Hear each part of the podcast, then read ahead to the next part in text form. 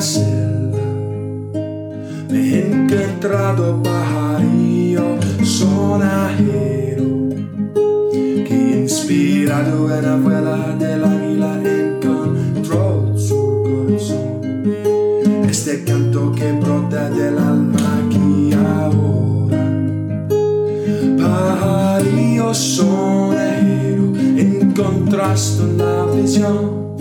Un oso blanco con alas de cóndor, mirada de jaguar, entre las esmarinas, las plumas del águila y del cóndor, donde llueven las gotas y cielo que vuelve con la semilla. Hello there, beautiful universers, and hi, welcome to yet another beautiful episode with my brother, Johnny. Thank you, Naomi. So happy to have you here. We've been talking about this podcast for a while. Yeah, big time. I've always been a huge fan of podcasts. It's my first one, so yay! Nice one. Honestly, like, podcasts are my form of education. Same. A huge part of it. I'm so happy to have you here today, and especially on Universe. And I know I should have called it Universe because we both always say you, so Y-E-W as you in general. Exactly. So I'm just so grateful. And would you like to share a little bit about where you're currently at in life? Sure. I'm definitely in an expansionary period. It was a big expansionary period for me in my 20s. I was kind of unstoppable. I started work at 17 straight from school. I started programming Java, and then I went to college at night, and then I popped out at 24 with a degree and 6 years work experience, and just kind of kept always going on the career path. And then when I was about 30, it slightly changed. I got into a very long-term relationship, and things just changed a bit. It was also very, very cool, very beautiful, lots of amazing lessons, but it was definitely a harder time. And I had other ways to, like, let my hair down, so to speak. I have a shaved head, but you know what I mean by let my hair down, right? I love that. So I kind of went for it pretty hard in my 30s, both career-wise and also, like, you know, kind of weekend warrior partying, trying to, like, express myself. And really in the last few years, I've just come back to this place of lots of internal energy. And that has kind of fueled my career, which is now going very well. I run a company here, and we're providing energy efficiency solutions for the maritime industry. It's a tech business with about 40 people. And I love that job. I love the ability to lead people and the ability to kind of bring people together and inspire them. So I think my personal life recently has fueled my career, and then my career has fueled my personal life, and everything's kind of come together, and I'm starting to feel like I'm expanding again. So it's a really beautiful time to be talking about where I'm at. Yeah, and I love how when you say expand, you're literally putting your arms out. Exactly, like, you really feel that way. Yeah, and exactly. Especially during these times, like, COVID times aren't easy, but then if you actually go within and you use this space that you have from at home and solitude, and also just having this whole time where we're not allowed to go out during lockdown, and then you can now say that you have expanded, like, that in itself is such a beautiful outcome out of the way you've used your time. Totally. And I know, like, lots of people out there have had a very difficult time this year, and in ways it's been tough for me as well, but I've been given so many gifts that I feel very, very, very blessed, especially relative to other people who I know have had a very hard time. But I was living with my brother Jason and his two daughters, and that was amazing. We came together as, like, a little COVID family. And I got my doggy Molly, my golden retriever. Yeah, I was just going to say, you got a little golden retriever. She's not that little. Yeah, she's like, now pretty big. She's like a polar bear, yeah.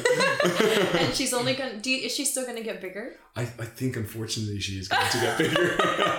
She's going to be like a 40-kilo dog, I think, when she's done. Wow, she's going to jump over the cage. Yeah, totally. She's going to just knock people over when they come in. You know? Ah, it's already happening. It's already happening. And she's got more to go. Yeah. One thing I want to really touch base on today is the fact that you tell me your personal life has been streaming into your professional life and vice versa. Yeah. I want to ask you, how do you manage to find this balance? Because you are a person that is interested in so many things, and you actually are knowledgeable as well in so many things. Well, I've made lots of mistakes. So I've kind of, like, I try lots of things. So yeah. I'm kind of a bit of a, like, go out into the world and try everything and then go back to the tribe and tell them, hey guys, this is what you should do, or don't go over there, there's a lion, whatever, you know?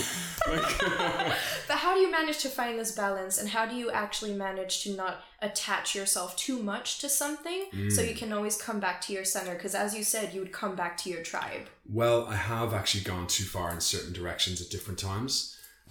When I was in finance, I went very far down the finance route. I ran my own derivatives trading business in London and opened a branch in Singapore. And the finance industry, while it pays well, not that it paid me that well, but like, you know, you pay a cost in a different way because people are so focused on money. There's a lot of sales, there's a lot of entertainment, and it kind of, I feel like it can, if you're not careful, snatch a little bit of your soul. And then after that, I kind of went the other way and became very spiritual and discovered, you know, going to the jungle and sitting with different tribes people and shamanic medicine. And that was an incredibly beautiful journey, and it's a lifelong journey for me. But I've also recently found myself going back to like my best friends here in Singapore and having a few beers with them and having a late night and really enjoying that, and not feeling kind of, I went through a period of feeling a little bit like I had to be very restrictive, you know, vegetarian, no alcohol, etc. And actually that also wasn't me. That was me going too far in a different direction. So at the moment I'm currently, touch wood, able to thread this beautiful balance of, you know, kind of living in my, you know, my kind of, I'm almost 40 now, like the 40 years of my planet, I've been an Irishman who all his life had a few drinks with his friends and a laugh, but also trying to do some good in the world and, you know, sitting with people who are going through a hard time and trying to help them with it. And there's, you know, obviously, as you know, we have a men's circle here in Singapore.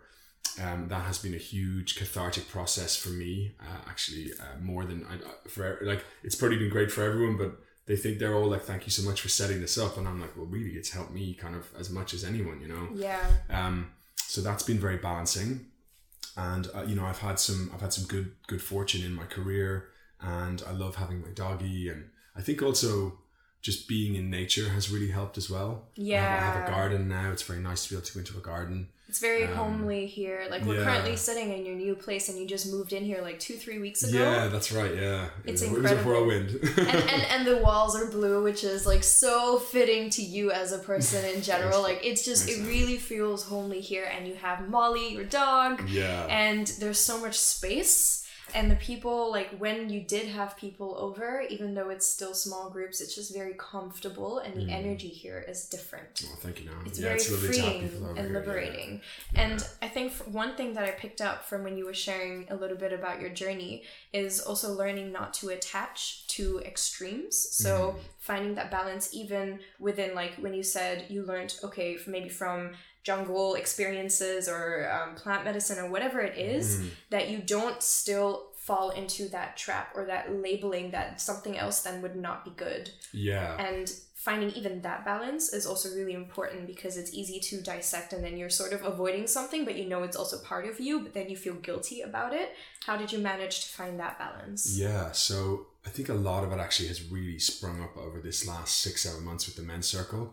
But one of the major themes that we keep coming to is about empathy and kind of, I think we talked about a compassionate empathy. So not where you're totally open and everyone else's problems land on you and stick to you, but where you can kind of see, well, okay, if this person's behaving that way, that's probably because they've had that journey, and this other person, well, they've had that journey, and you kind of see where everyone can come from.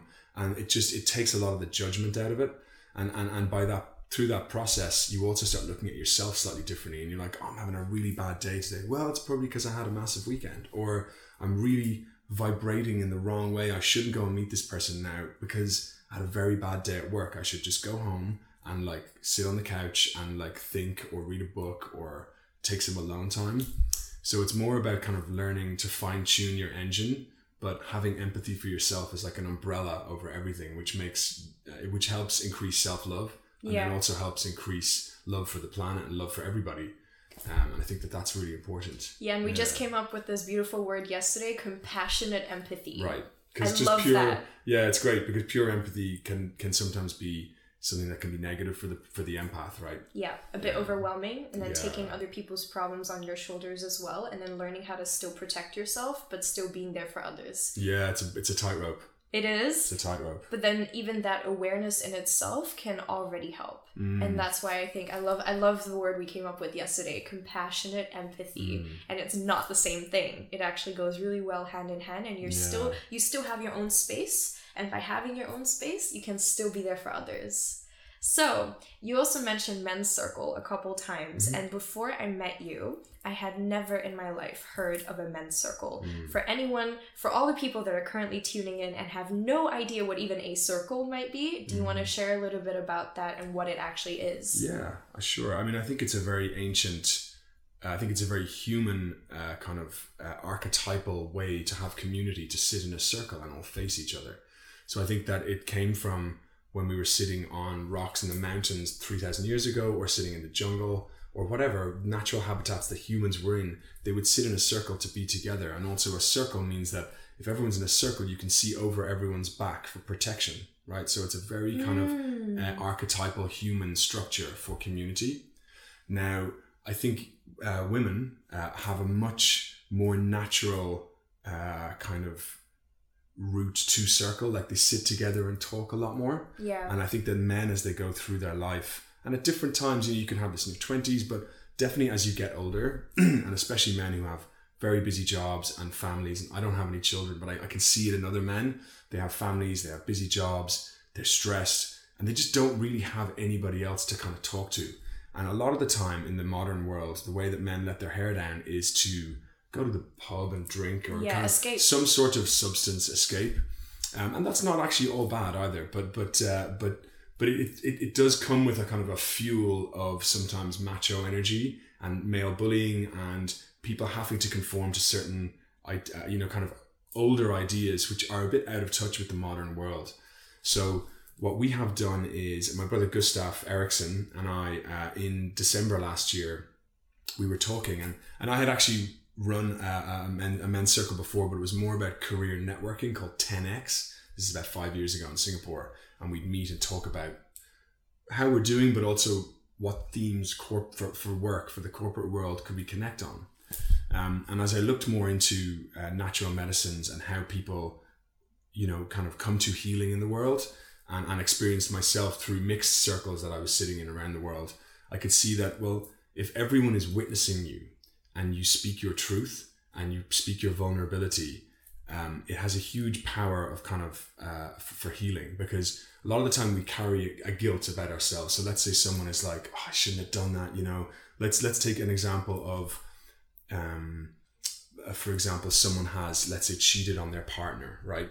And that is a terrible thing. And it's not like that, they should be absolved of that. But if they're looking at their peers, and let's say it's a men's circle, and they're like, I did this, and I don't know what to do about it. The fact that they've said it actually releases some of the self-shame they have. Because if their friends are still looking at them going, you shouldn't have done that, but we still love you, bro, you know?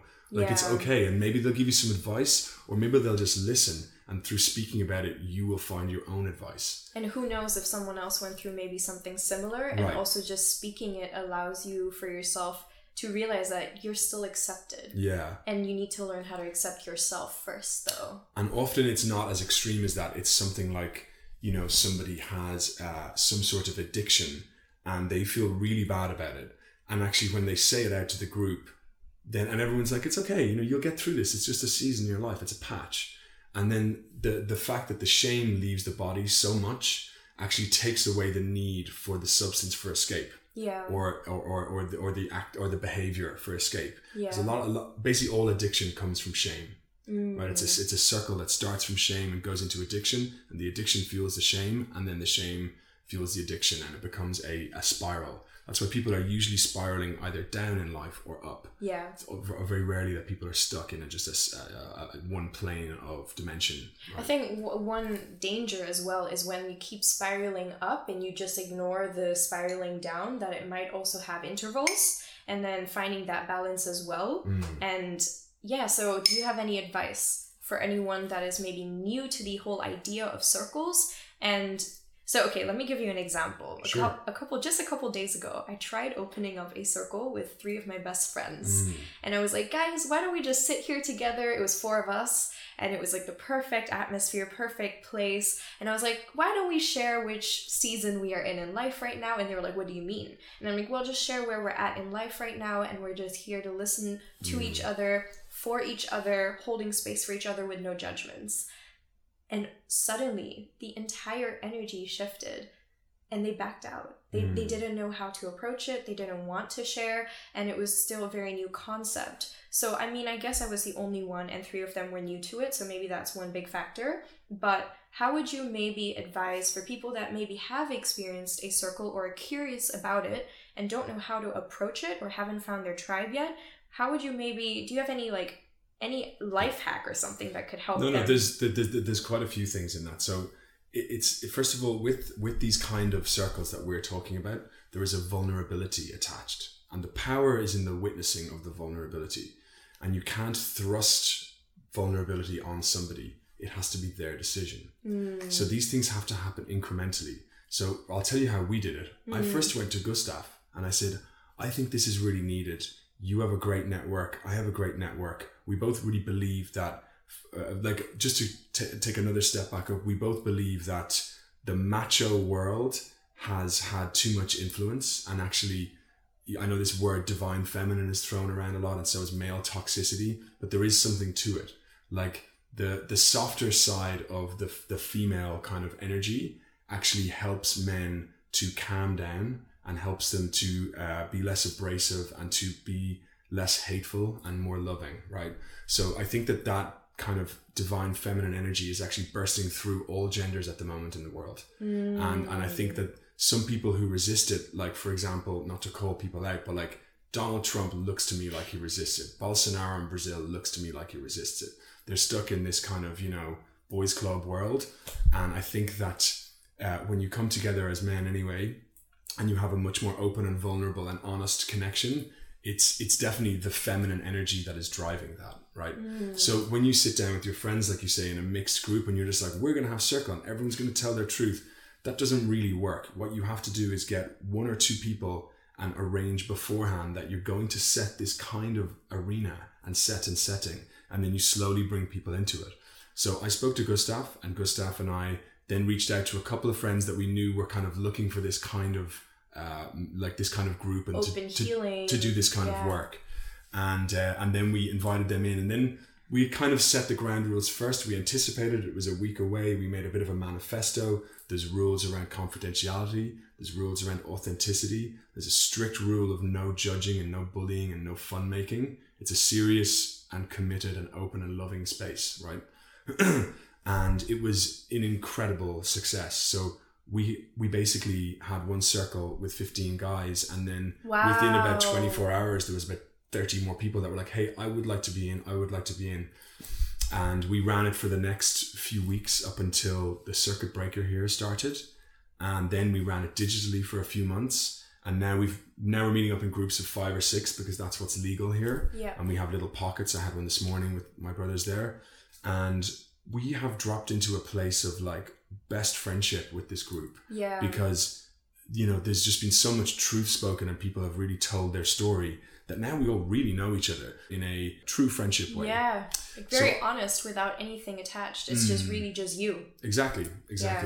And I've noticed as well that you go around in a circle, right? So someone might open, and then as soon as one person is like, what, this is what happened, like bang. And everyone just drops into this place of like, oh wow, are you okay? Like you poor guy, like that's really tough. And no one speaks, right? But you can feel the room drop, and then everybody after that is 50 times more authentic and honest and vulnerable. Wow. Because it's like a domino effect, you know? Yeah. So my first circle in my life was actually at your place, just I think about 5 months ago, right before Circuit Breakers started in about February. And it was my first ever circle. And to be very honest with you, I had no expectations. I had no idea what was coming my way. It was a mixed circle. I think we were a group of 5 or 6. I had no idea who the other people were. All I knew was that I trusted you. I trusted the nature of how you were expressing to me, like all you would do is just share where you're at in life, and it's very beautiful. And I had no idea how it worked, and I went there, and it was so beautiful. It was the only circle I've been to till now, because we actually don't have a women's circle yet. And I know it's going to happen someday and soon. And I know that there are women from that circle that want to now hold their own space for women's circle. But it was just such a different experience, because you can just express yourself no matter what you're talking about.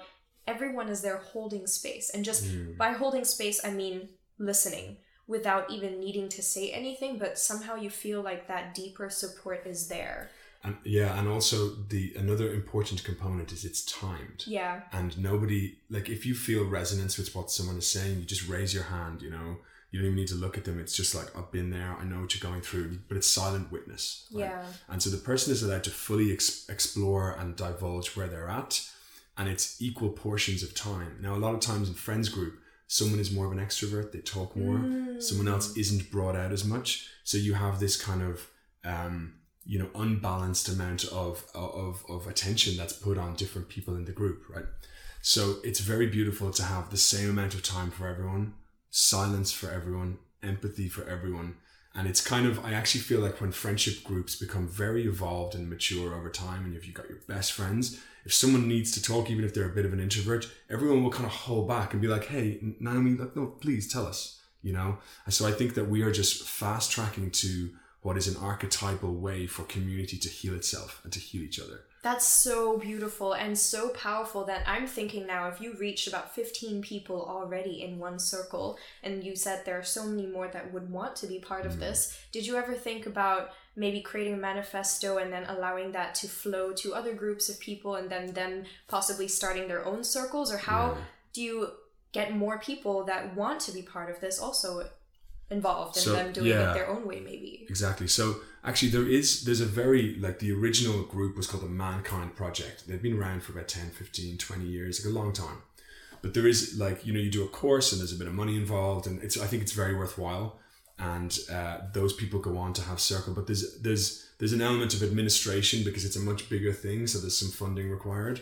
So what we're now trying to do is we're trying to democratize what we are doing into, exactly as you said, a very short manifesto, and the people that are in this initial circle are starting other circles, right? And this is kind of, you get people, a lot of the time it's very hyper successful kind of alpha dudes who are kind of a little bit on their own because they're leaders.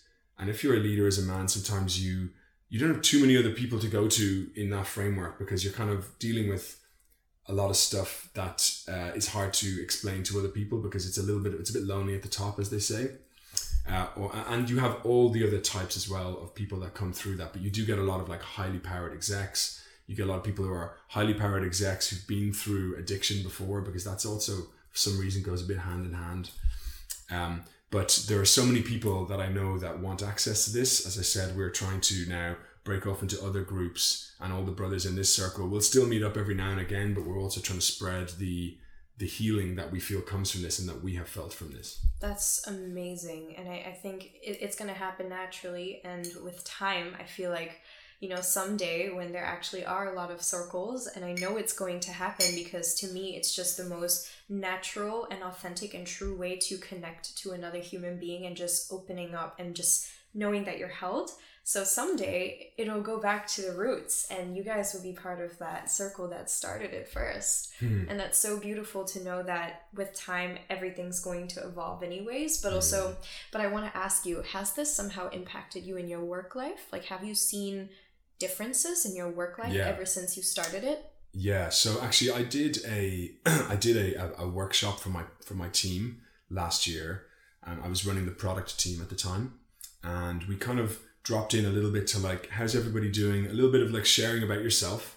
So you have these executive coach programs, and people do this. This is not a new thing, right? But so I have a life coach I've been speaking to for a few years. His name's Oliver Hall, complete legend. He's a friend of mine for 15 years. And he was teaching me a lot of, like, how he facilitates executive workshops for Fortune 500 companies. And I was also at the time traveling to different parts of the world, traveling to Peru, traveling to Bali, and experiencing the kind of, like, more jungle medicine side of the same construct that he would be using in the boardroom. So I started putting kind of a mixture of the two together for my product team last year. And then earlier this year, I was promoted to be the GM of the company, the general manager. Thanks a lot. So amazing. Thanks. And then I'm planning one of these workshops for the management team, for the leadership team in the next while. But definitely sitting with people and listening to their problems and facilitating, not even advice, but just, like, structuring who goes when and the kind of environment that they're going to be walking into, I think has really, really empowered me in my career, for sure. Yeah, because I like even just that one circle has completely changed my entire perception of human connection on a deeper level, because the people that I met that day in the room are still completely close friends until today, and it was just that one time meeting for like 1 to 2 hours, and it was instant deep connection. But you're so special now. I mean, you have deep connection with like anyone that you just like look at someone and smile and it's deep connection. No, but okay. And also from your entire journey up until now, what I'm actually curious about this, and I've never asked you this on a deeper level, what were maybe some of the fears that you had that were your biggest blockages in life that you've learned how to embrace and honor and grow from it? Yeah, that's a big question. I mean, so there was lots of them. First of all, I think I was born very afraid, actually. So my parents used to say when they put me in water, I'd just start to like shake. I'd be like, what is that?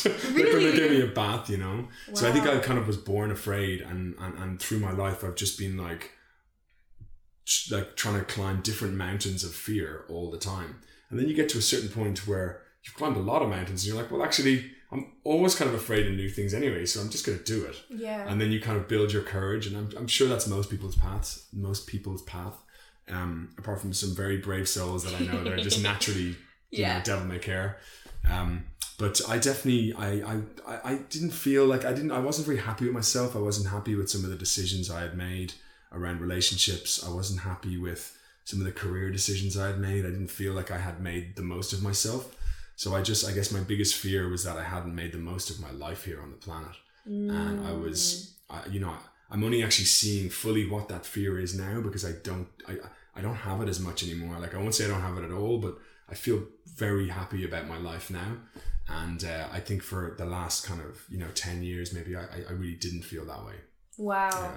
Did you have sort of a turning point at some point in your life where you were like, okay, I now am not going to fear that I'm not making the most out of my life anymore, but instead I'm just going to take action and I'm going to just do it? I mean, I've always been like, if it's scaring me, I'm going to do it. Yeah, that's me too. But I've just been terrified while I'm doing it. Yeah. But I had a very, very, very big turning point in Bali last year.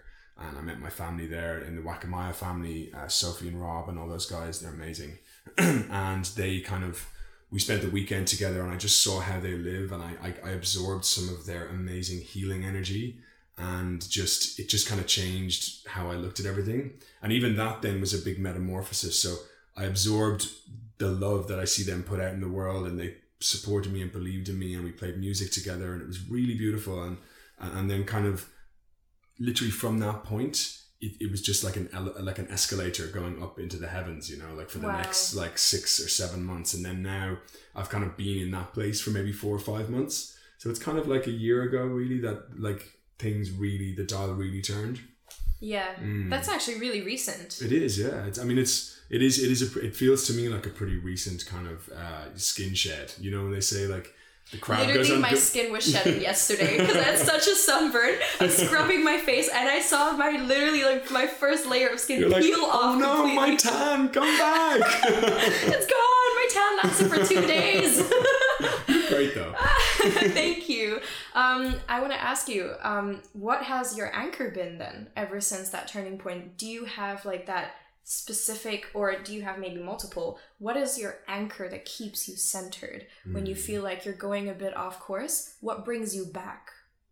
I wish I could give you one answer, but I feel like that period in the end of last year, I went to Bali twice. It did something that anchored me in myself.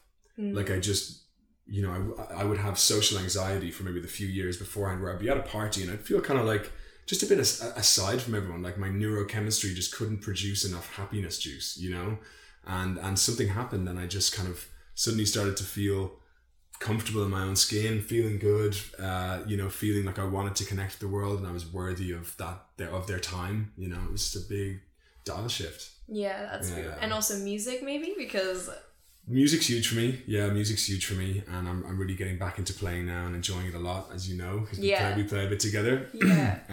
So music has always been a kind of a way for me to, like, if I'm happy, I play music. If I'm sad, I play music. If I need to cry my eyes out, I play sad music, and if I'm super happy and high, I'll like play like rock music that I love, and you know.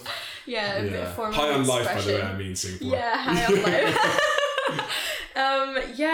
Okay, so you honestly, every single time we meet, I feel like I'm just absorbing knowledge from you. Not just knowledge, applied wisdom, literally.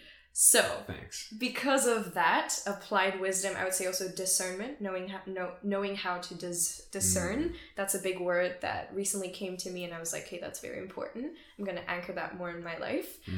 What are some of the life hacks? Ooh, well, my first life hack is a meta life hack. First life hack, find other people that are good at life hacks. That's the way to go. So I've got my people like Brad, Scotty, Alf, Kieran, like I've got a whole plethora of them. There's millions more that I haven't mentioned that I probably should, but just like certain people, I'm like, oh, you do that? Okay, I'm gonna check that out. Yeah. And that has become like a funnel of life hacks into my life. But for me, some of the biggest things that have really changed up are I got an Ooler pad for my bed. So it's a cooling pad. It's made by the company Chili Pad, and you set it to like 16 or 17 degrees. And because we used to sleep on the ground, and the ground is cold and absorbs your heat, there's something about sleeping on something cold. It's different to having aircon on. You can have a big duvet, but if you sleep on something cold, it drops your body into a different kind of frequency of sleep. Wow. So I used to need, I sometimes have 8 hours sleep and I wouldn't feel refreshed. And now I'm like 6 hours and I feel amazing if I sleep on my Ooler pad.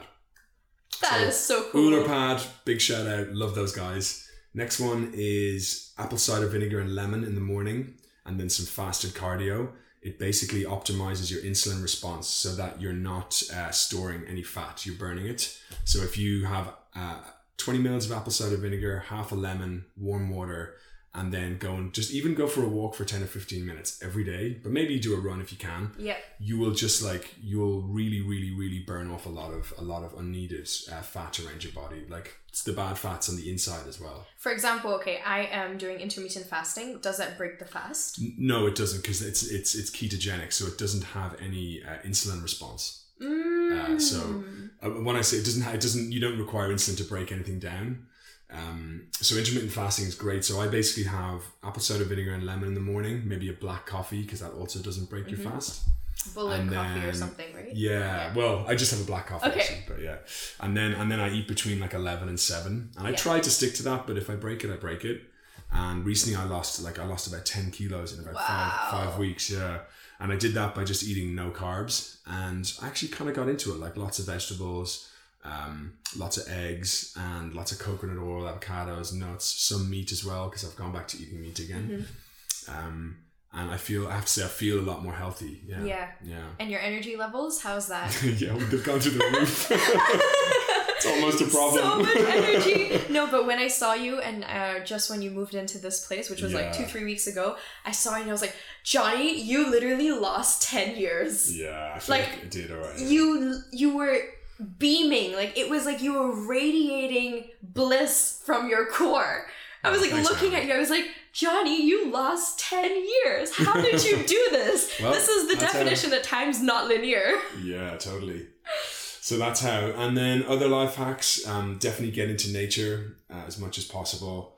And I've recently also tried to kind of not push away, but move away from things that give me guilt. So certain behaviors might make me feel guilty, not very many, but even certain people might make me feel guilty, and none of my close friends who I see all the time, but just other people that were fringe, I've kind of just a little bit stepped back from them, because I think when things make you feel guilty, it's very bad for your heart. Guilt is the big killer, I think. Yeah, it's very bad for your heart. That's very specific. Yeah. You know what's interesting when it comes to the heart? I actually believe that instead of our brain and our mind being actually the center of the energy, the source of energy in our body and our being, I actually believe it's the heart. I actually believe that there's sort of an energy field that connects from the heart to the brain, but comes from the heart center. And often we think that this is my personal interpretation, so take it or leave it. It might be true, might not be true. But personally, I feel like the heart is so much stronger than actually the brain, and that the brain is connected from the heart, and that it's like a huge energy field coming out from like the vortex of the heart.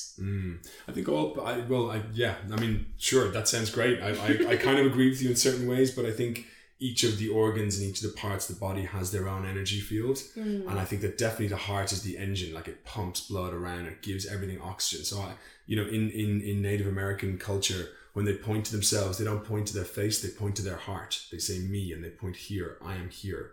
Whereas in Western culture, a lot of time people feel like their face and their head is who they are, and in traditional cultures they feel like it's, as you said, it's the heart. Yeah. But I also know that the brain takes a huge amount of energy to run, so I know it's a very active organ. So from a scientific perspective, it feels like the brain is using more energy, but from a kind of native lore, and those guys know a lot. Yeah. They talk about the heart, so they agree with you, so you're probably right. That's so interesting to me, because I'm right now in a season where I'm telling myself every single day I'm activating my DNA. Oh, amazing. Because I believe that we might never unlock the full potential, but I believe that we could access a bit more if we were to just send the awareness to that area. So not just DNA, but also the capacity of our brain, and just allowing our neurons to connect with each other even more to see the bigger perspective in things, because our mind, our thoughts create our reality. Right. So totally. That really fascinates me. Well, that's for sure. I mean,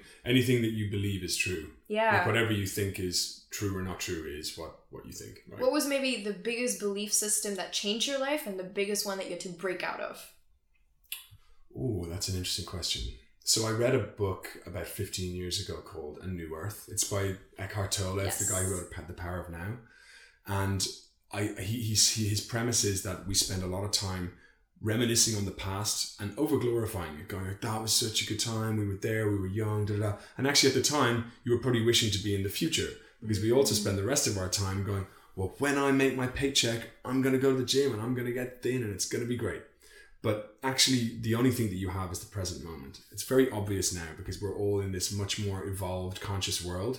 But really, it's very true. Like, you have to live for the moment, right? And I think that was a huge realization for me. And I caught myself constantly, like, being in the past or being in the future. But actually being in the now is what matters. As my buddy Scotty says, he's like, well, whatever you think is true is what's going to be true. And you say it and people kind of go, oh yeah, that sounds about right. But when you have a very strong mind and you really can believe in things and you're like, no, I'm sure that's going to happen, it does. Yeah. So you have to watch out when you have negative thoughts or when you're feeling in a bad place, because the things that because then you start to manifest your fears. Yeah. And that's very dangerous for people with a strong personality. It's very dangerous for everyone. Yeah. So those two systems really kind of changed my, really deeply changed how I look at the world. And I think the other one that the one that I broke out of most importantly was that thinking that money was going to make me happy, and then realizing when I had some and I was still a bit unhappy, going like, well, actually I can now kind of do whatever I want, but like I don't feel fulfilled at all. Yeah, hedonic adaptation. Yeah, well, there you go, right? Yeah. Yeah. And then actually I found that when I started doing things for other people, that was when I became happy. And that was when the world started helping me. And that was over the last few years, just like trying to kind of reach out and do things for different communities around the world who are struggling, or people in my own community who maybe had a bad time. And it was a real kind of change from essentially selfish person in finance who thinks they're a good person but is really chasing a buck, to like genuine, I actually want to help the world. If someone's struggling, I'm going to go and try and help them.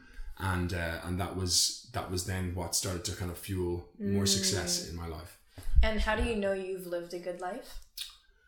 Well, I have a pretty good night's sleep. I mean, yeah, it's true. We spend 1/3 of our life in bed, right? Well, yeah, but I just used to sleep very well, and now I do. And I know the Ooler is amazing, but I also think it's a sense of peace that like, I don't have really anything I feel guilty about at the moment. That's a big thing, kind of huge for me. Yeah. Not just that, because having peaceful sleep, I feel like a lot of people can understand the difficulty of falling asleep, or also feeling like they weren't deeply fully rested when waking up, even if they had long sleep. And like for me, what I realized in myself was that meditation helped me so much. Oh, yeah. Also with the process of falling asleep peacefully. Mm. And I actually now just get into a meditative state, but just when I'm sleeping, and navigate towards being like, I'm going to sleep now. Wow. And it drifts like within like 1-2 minutes, I'm asleep. And that's because meditation has really helped me. You've worked so much out for your age. Like, you're now 29, right? Yeah, I'm 20. Yeah, I was at your birthday, I remember. So I feel like you've kind of discovered so many like life truths for such a young age. It's really incredible. Like, you're so right. Meditation is the way to peace. And also, like, before bed, this is why they say don't be kind of like scrolling on Instagram, and we all do it, right? But if you can kind of get into a calm, quiet place with no blue light, and it's cool, and you lie there and you start to kind of feel at peace with yourself, you're going to have a much better night's sleep than if you're just turning off, you know, a movie on the TV and rolling over after a few glasses of wine and just trying to then go to sleep. Like, it's not the same frequency for your body to rest, right? And even in the waking state, it's like when you go on Instagram, the second you wake up, it's like you're letting in 100 people into your mind, when that's actually your sacred space in the morning. Totally. Yeah. Totally. And you also immediately forget your dreams when you start scrolling. I do. I dream journal every morning. Yeah, before it's the phone, crazy. Right? No, actually, I dream journal on my phone on flight mode. But what I mean is before you start scrolling through social media. 100%. I stay on airplane mode until after my morning routine. Well done. Yeah, that's what I realize works the best for me, even though it takes time getting used to. Mm. It's really like, I feel like I deserve that space for myself, and nobody else has the audacity to even touch it, because it's my space. It's my thing. I want to just go deeper into myself, and lately I've been exploring different types of meditations, like asking questions, and also feeling energetic flows in my body through the breath, and sort of doing own cosmic surgeries. It's really interesting.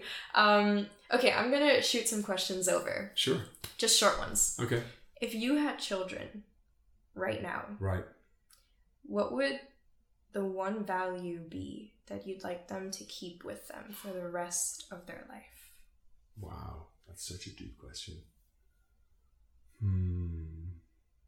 Well, actually, it's funny. I mean, this may sound odd to people, but I actually think that loyalty is incredibly important.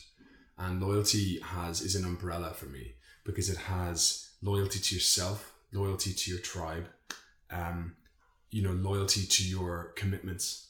You know, it's very, very, very important, I feel. And also, of course, kindness, because kindness is what enables you to help the world so that the world can help you.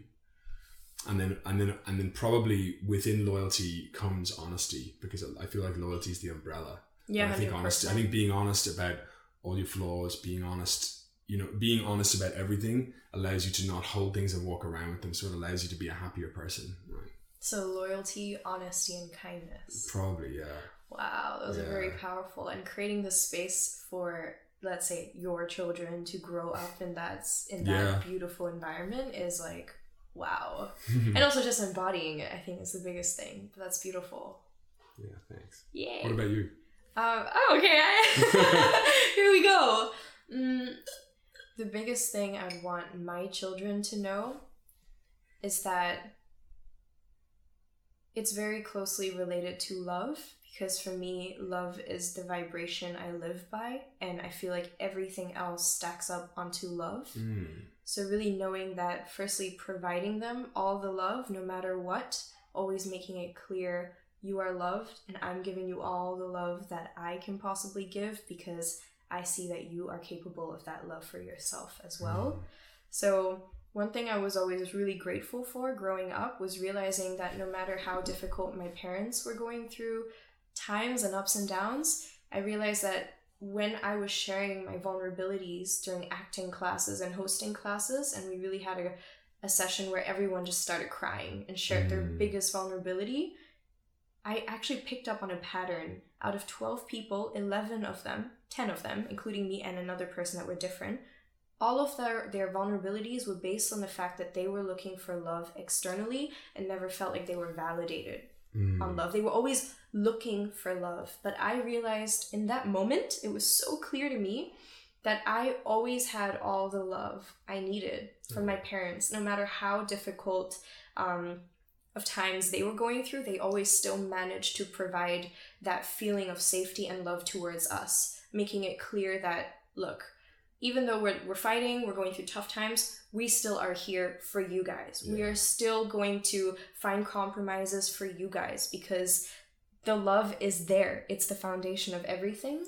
Yeah. So love is actually, there's only really two emotions in the world. There's love and fear.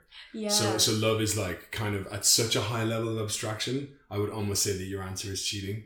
But I guess it was even you're right though, because like, you know, it's a big thing though, because I realized it was all just a pattern of love, lacking love, feeling like they didn't have the love from within or had a gap or were constantly seeking it. Mm-hmm. But when I shared my vulnerability, it had nothing to do with that pattern that everyone else was talking about, because I felt like I always got all the love I needed.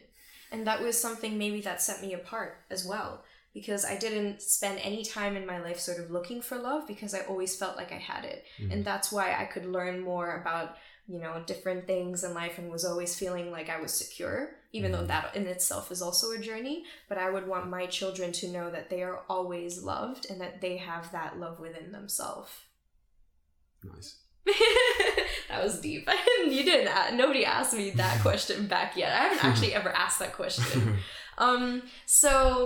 Okay, is there any advice or anything you'd like to share with our universes from your heart, really using this space and this gateway for anyone that's tuning in that they could carry with them for the rest of their life? It's a really well-known proverb, but the "this too shall pass" I think is very powerful, because when things are bad, it will pass. It's a patch, it's a season. You just got to put your head down, keep going, you know?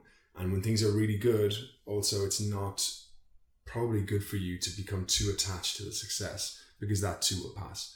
So everything is finite, and, you know, it may sound morbid, but we're all going to lose everything in the end, right? And that's kind of the journey of adulthood, is learning to lose things more and more gracefully as time goes on. Ooh. So it's just very important to remember the impermanence of everything, that you're lucky to be here today, breathing a breath, living a life. And if things are bad, they will also pass. And if things are good, smell the flowers, be super grateful, you know. So I think "this too shall pass" is you know, four of the most powerful words in the English language. Yeah. Is that your mantra? It's one of the proverbs that has lasted in my soul. Yeah. Yeah. Yeah. Is there anything you'd like to ask out to the universes that they should maybe question themselves with? I would just want everyone to believe in themselves. Yeah. That actually you all, like everybody, we all have the power within us to be special and be happy, and we're all unique. And, you know, it's not about being the best at one field anymore, because there's so much information and knowledge in the world that you can be, you know, you may not be the best painter in the world. You may be like an excellent painter and you're in the top 10% of painters, which is very high ranking, but you might be the best painter in the world who also is a mountain biker, who surfs, who comes from Germany but speaks Japanese and has like a really deep understanding of the art of fixing things with gold. Like this, if you add enough specialisms together, you can become a very unique chain. And that's how a lot of special businesses have been built, because someone has multiple disciplines and that they're all operating at a high level.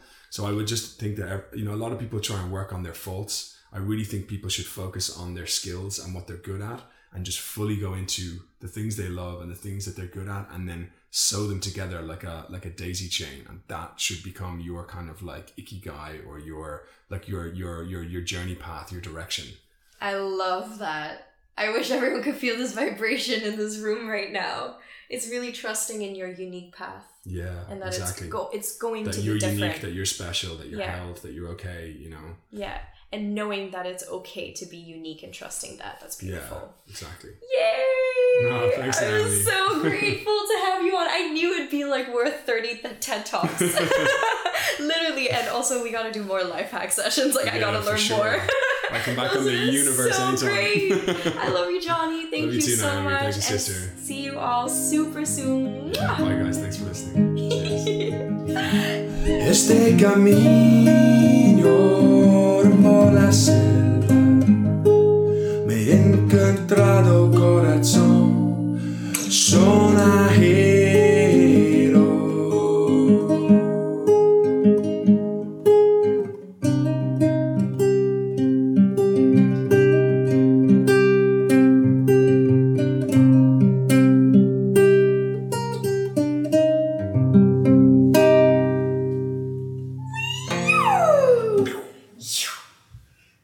bliss. This is bliss for me. This is The Universe with Naomi Hoot. Tune in every Tuesday, Thursday, and Saturday for another episode. If you haven't yet, please like, review, subscribe, and share. See you soon.